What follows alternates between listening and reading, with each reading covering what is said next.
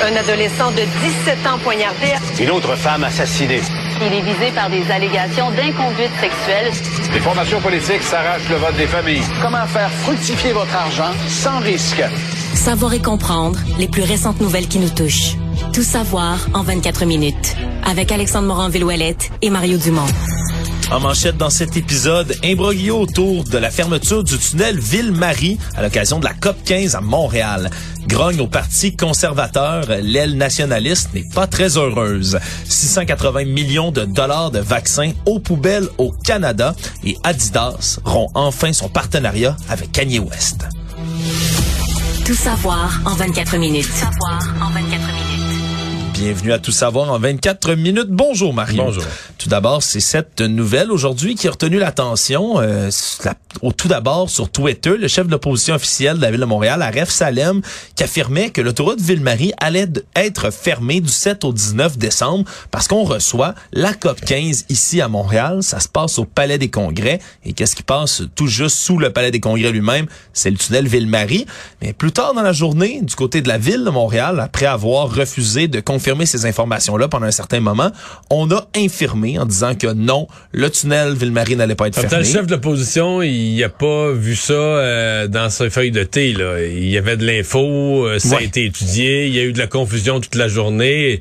On se demande est-ce que la ville a changé d'idée? Est-ce que ce qu'on dit puis ce qui semble apparent. évoqué par la police puis le politique a dit non non non non non non non. Ben, pas dans l'état actuel des choses. Ça se pourrait mais du côté du et du SPVM et de Québec, on a dit que c'était pas une option puis que c'est pas quelque chose qui allait être fait par la suite. Ce qu'on mentionne par contre, c'est qu'il y aurait eu des discussions de coulisses à savoir est-ce qu'on va fermer le tunnel Ville-Marie ou pas? Parce que quand je dis ça passe sous le Palais des Congrès. C'est vraiment sous le ah Palais des Congrès, littéralement. Et si quelqu'un voulait commettre un attentat terroriste, ça pourrait être une cible de choix, par exemple, de planter des explosifs sous le centre pour tenter d'atteindre les importants politiciens, parce qu'on attend près de 30 000 personnes pour la COP 15 à Montréal. On a des représentants d'à peu près 185 pays qui veulent être là, des politiciens d'importance, des présidents, des chefs d'État. Bref, c'est un endroit où la sécurité va être excessivement élevée.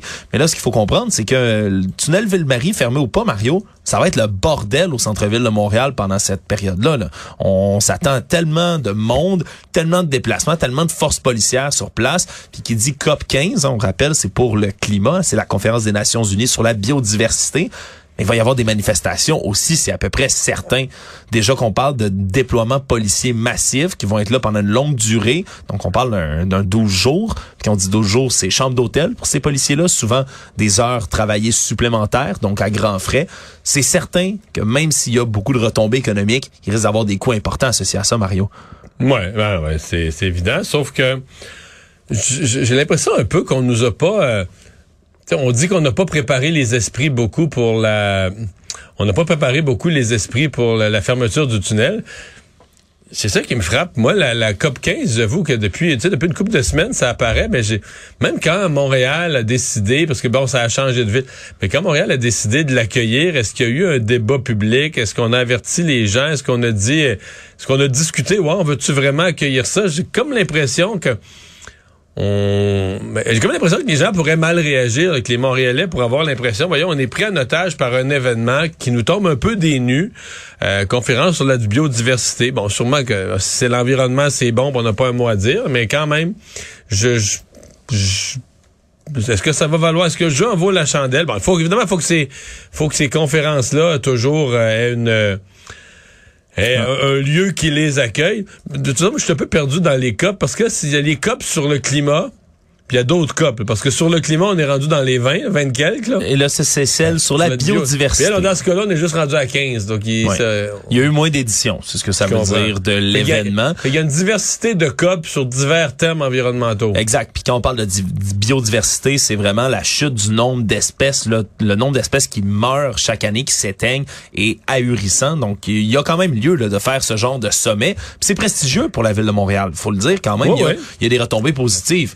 Mais au-delà de tout ça, le centre-ville de Montréal est déjà ben, on dit que c'est prestigieux. Je dois, je dois me confesser, peut-être je suis pas assez sévère, mais si tu me demandais dans quelle ville a eu lieu la COP 13, la COP 14 sur la biodiversité, D'après moi, on n'est pas. Est-ce que ça va être suivi mondialement? Il va y avoir des représentants, mais c'est pas comme les, c'est pas comme le climat. Là. C'est pas le, c'est pas les premiers ministres, c'est pas les chefs de gouvernement qui vont être là, à mon avis. Hmm. Ça va être des plus des Ça va quand même nécessiter beaucoup de sécurité, Ah, comme je dis. C'est Je comprends, des représentants du monde entier. Ouais, tout ça, puis le risque de manifestation aussi. Chaque fois qu'on a un grand déploiement comme ça de, de, de représentants internationaux, il y a des gens qui vont manifester Ben, pour toutes sortes T'as de la causes crainte aussi. du terrorisme, puis après ça, t'as tous les manifestants, là, tous les porteurs des bonnes causes du monde qui vont, vont se faire un devoir d'être là. là.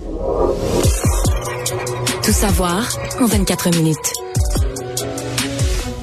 Maintenant que l'élection est passée, semble-t-il qu'il y ait de la grogne au sein du Parti conservateur, Mario, qui, on le rappellera, malgré au-dessus de 550 000 voix au Québec qui ont voté pour eux, n'ont pas réussi à faire élire un seul député du parti. Semble-t-il que ce soit une partie de l'aile nationaliste qui euh, suscite cette grogne en ce moment. On reproche, entre autres, à Éric Duhem d'avoir passé beaucoup trop de temps à tenter de courtiser l'électorat anglophone alors que c'était une cause perdue.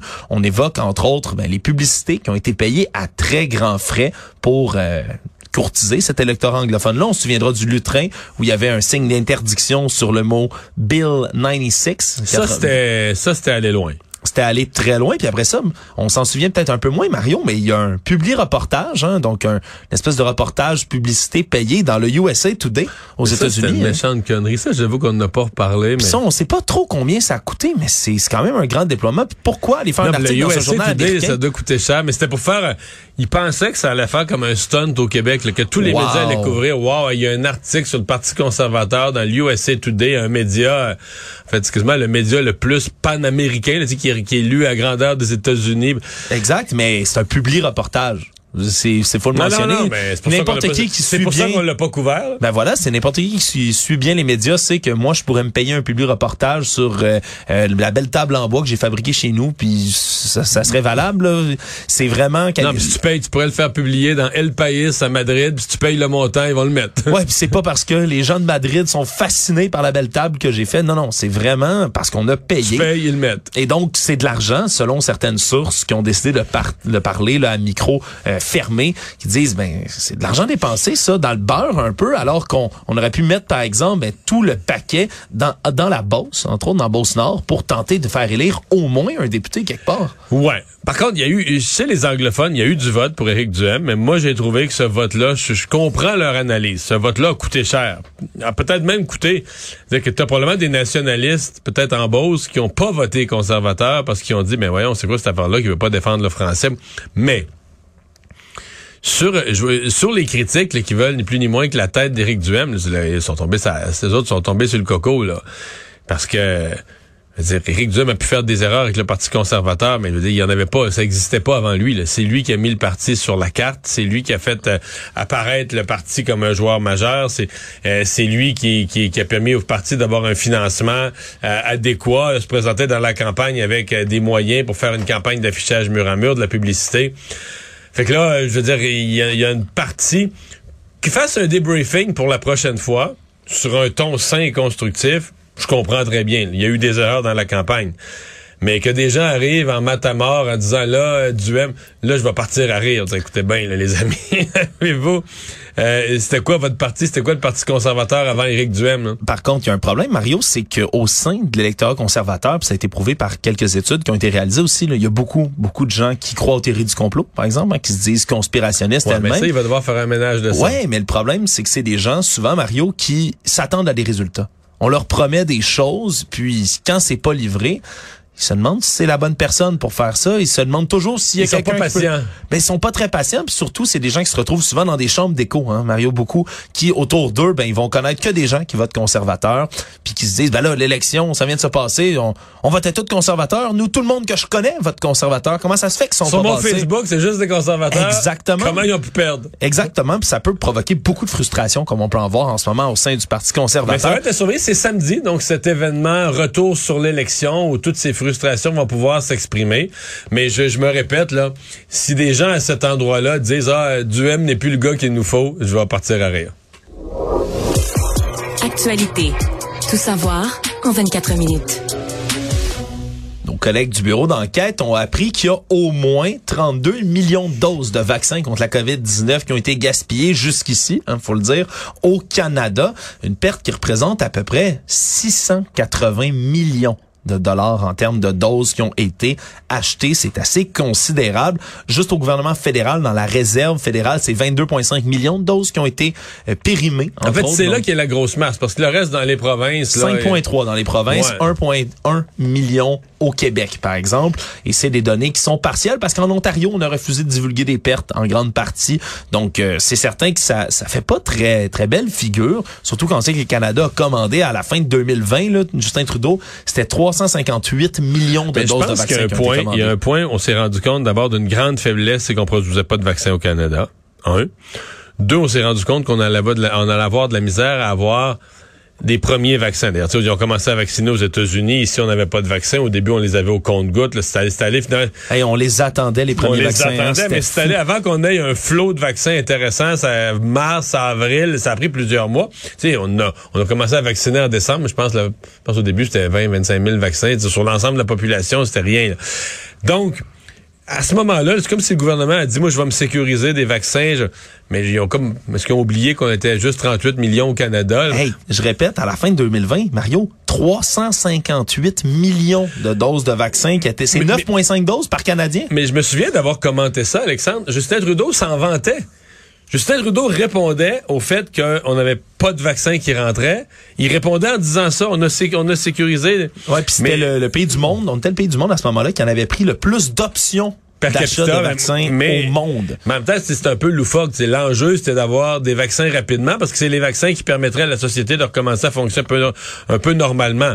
Euh, on savait bien que d'avoir euh, plus tard, quand tout le monde allait avoir sa deuxième dose puis sa troisième dose, d'avoir des millions de vaccins, euh, à un moment donné, ça donnerait plus rien. Ben oui, puis en Par contre, est-ce qu'on aurait pu les partager? Moi, quand je vois le gaspillage, je me dis, il y a des pays pauvres pendant ces périodes-là qui n'avaient pas de vaccins. Est-ce que le Canada aurait pu minimalement, plutôt que dans c'est sûr qu'on allait en perdre. Tu peux jamais arriver juste avec une opération aussi complexe que la vaccination de millions de personnes. Tu peux jamais arriver, comme on dit, flush, l'arriver euh, juste, juste, juste. Du côté de Médecins sans frontières, on garantit qu'on aurait pu là, ben exporter euh, bien plus de vaccins. Sur 32 millions, mon avis, au moins 20-25 auraient pu être redonnés ben oui. à des pays plus pauvres. Puis le peu de doses qu'on a donné, c'est des AstraZeneca qui étaient sur le point d'expirer, dont plus personne ne voulait au Canada. Ça a été dans les premiers, euh, disons les premiers gros lots qu'on a envoyés à l'extérieur. Mais vraiment, c'est des grandes pertes. Surtout, surtout que selon certains experts, par exemple Benoît Barbeau, là, qui est euh, virologue à l'Université du Québec à Montréal, lui a dit, ben, le problème, c'est que quand on commandait toutes ces doses-là,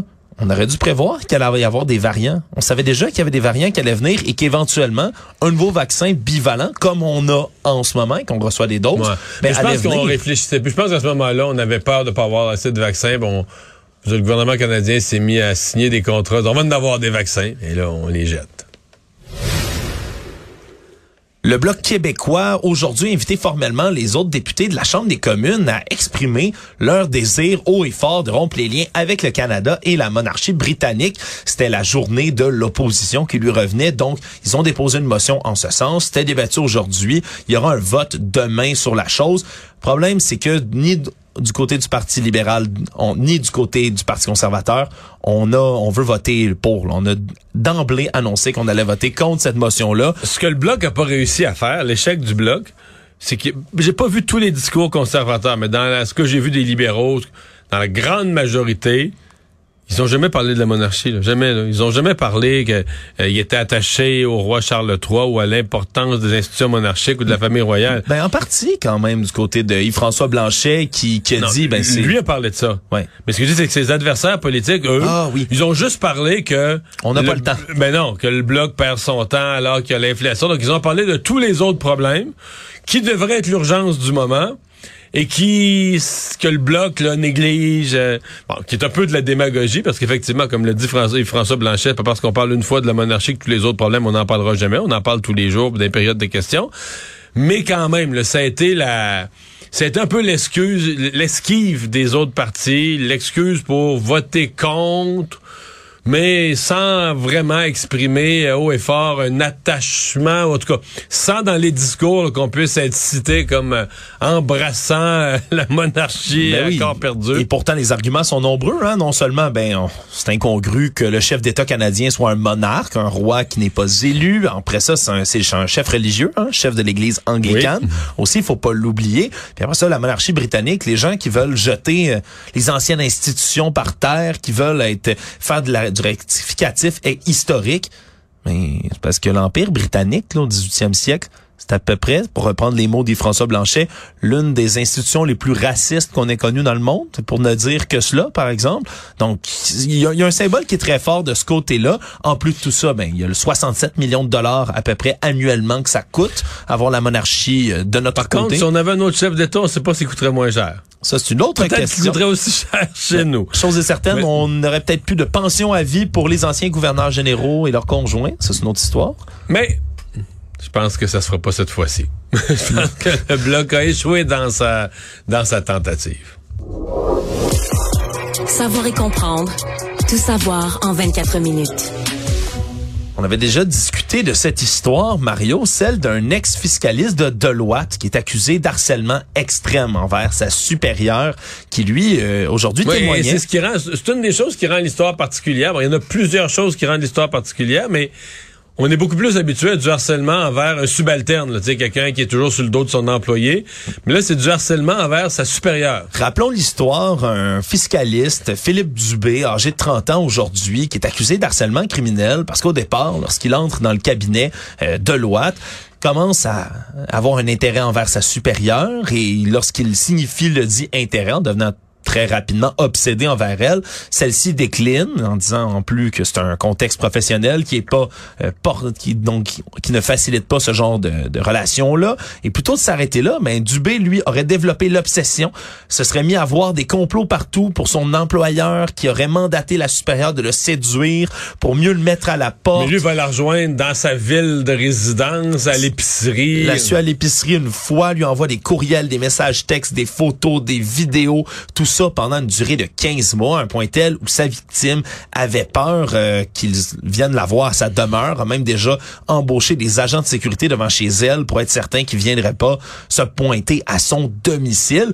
C'est allé, Mario, tellement loin pour cet homme-là qu'il publiait des vidéos dans lesquelles il accusait Martin Matt, oui, oui, Martin Matt, l'humoriste québécois, dans ses publicités pour la chaîne d'épicerie Maxi, de parler de lui de le dénigrer. On va avoir des messages euh, Secret, codé. secrets qui s'adressaient à lui spécifiquement. Et c'est là qu'on se dit, ouais, là, il allait moins bien, là, mettons. Ouais, et là, ben, aujourd'hui, là, euh, témoigner, plaider lui-même au palais de justice de Montréal en disant, en rejetant tout blâme, en se défendant d'avoir commu. A pas commis d'avocat? Ben, on, je sais pas s'il y a un avocat exactement, mais Mais on c'est dit lui qu'il qui se défend lui-même, ouais. Ouais, ben là, c'est c'est lui qui témoignait, en tout Dans cas, sa qui était à la barre, dans sa cause. Puis lui se défendait d'avoir commis tout crime, là. Il dit que par moment même, c'est la faute de sa victime. Il a, dit, si elle aimait pas mon contenu Facebook, ben, elle aurait juste pu me bloquer. Il a dit, je comprenais pas. Moi, si on, si on voulait, là, vraiment se débarrasser de moi, on aurait dû me le dire clairement et j'aurais arrêté. Le problème, c'est qu'il s'est fait envoyer une mise en demeure, puis il a continué, Mario. C'est un signe où je ne suis pas intéressé. Plus, plus blanc que blanc, ben c'est un peu la mise en demeure que tu reçois chez toi. Mais c'est quand même une histoire, euh, c'est quand même une histoire vraiment spéciale.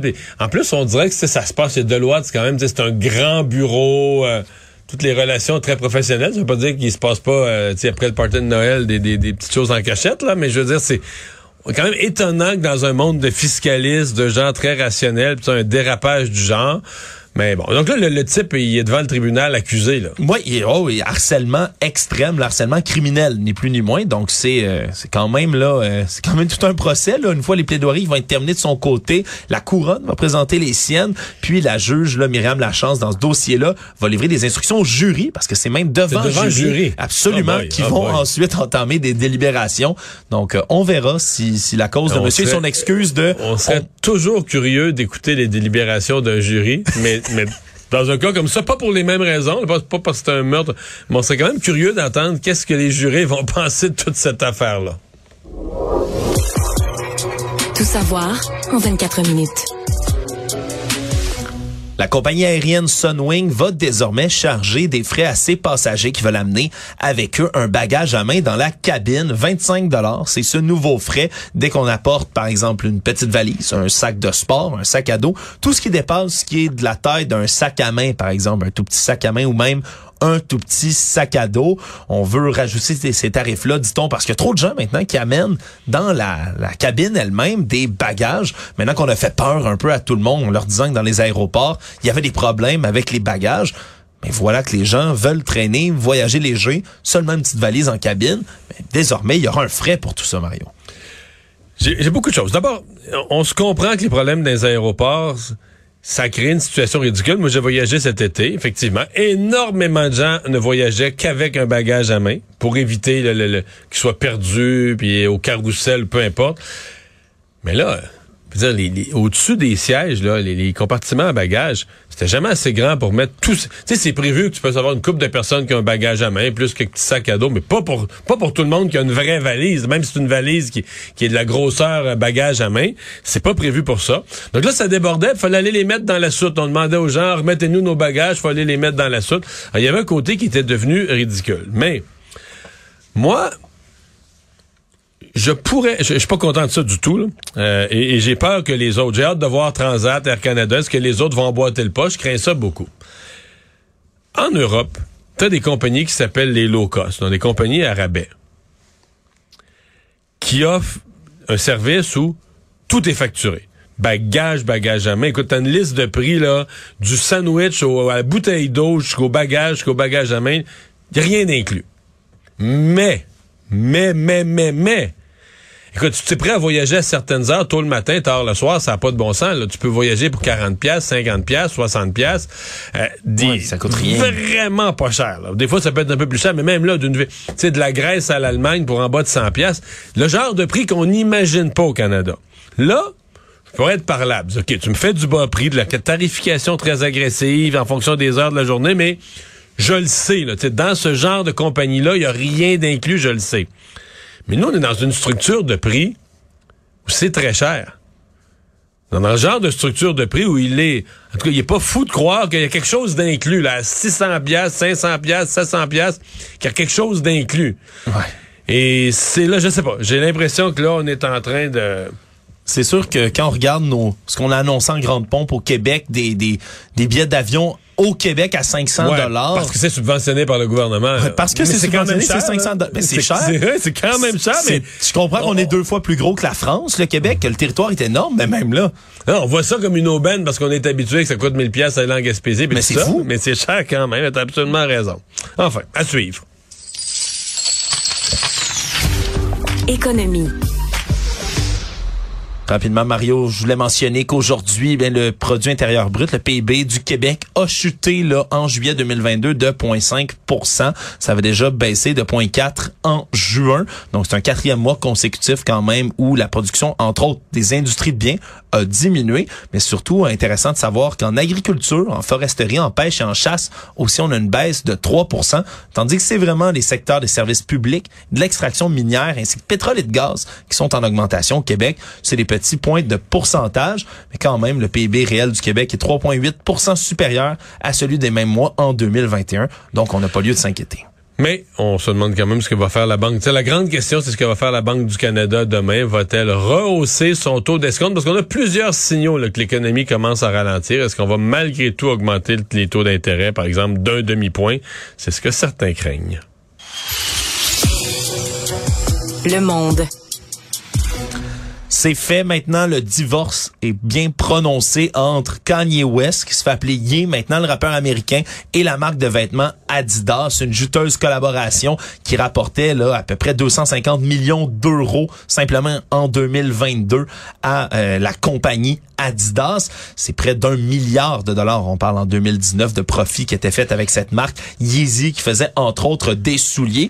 Tout ça sur fond de, propos antisémites assez intenses que Kanye West a prononcé, entre autres dans un podcast, euh, propos qui ont été répétés à quelques reprises, tout ça après d'autres phrases qu'il a commises, en portant entre autres un chandail White Lives Matter dans un défilé à Paris, et là après Balenciaga, entre autres, qui l'avait lâché comme compagnie. Mais là, c'est fait, c'est la marque Yeezy d'Adidas. Disons, Mario, que... Est-ce qu'on sait combien ça rapportait à Kanye West? À Kanye West, c'est, ça lui a permis, ni plus ni moins que de devenir milliardaire, Mario, et c'est pas une blague. Aujourd'hui, là, selon Forbes, à peu près, on estimait avant 2 milliards de dollars son, ses avoirs nets, là, comme on appelle ça, à Kanye West, ça a acheté de 80% Aujourd'hui, on dit que simplement en action, en profit qui était projeté et autres, ben, là, il tombe à 400 millions de dollars, à peu près, de Quand valeur même. nette. C'est, c'est une chute vertigineuse, la fortune. Donc, ça va lui coûter extrêmement cher. Puis certains, disons, se plaignaient qu'Adidas ait pris autant de temps. Mais là, quand on parle de propos antisémites pour une compagnie qui, je le rappelle, a été fondée par deux membres du parti nazi, hein, ni plus ni moins, Adidas. Ah oui, Adidas, C'est une compagnie allemande fondée par des nazis, Mario. Alors là, quand on commence à dénigrer les Juifs comme ça, puis de faire des comparaisons douteuses avec l'Holocauste, comme a fait Kanye West, disons qu'on peut plus vraiment niaiser avec ça. Résumer l'actualité en 24 minutes, c'est mission accomplie.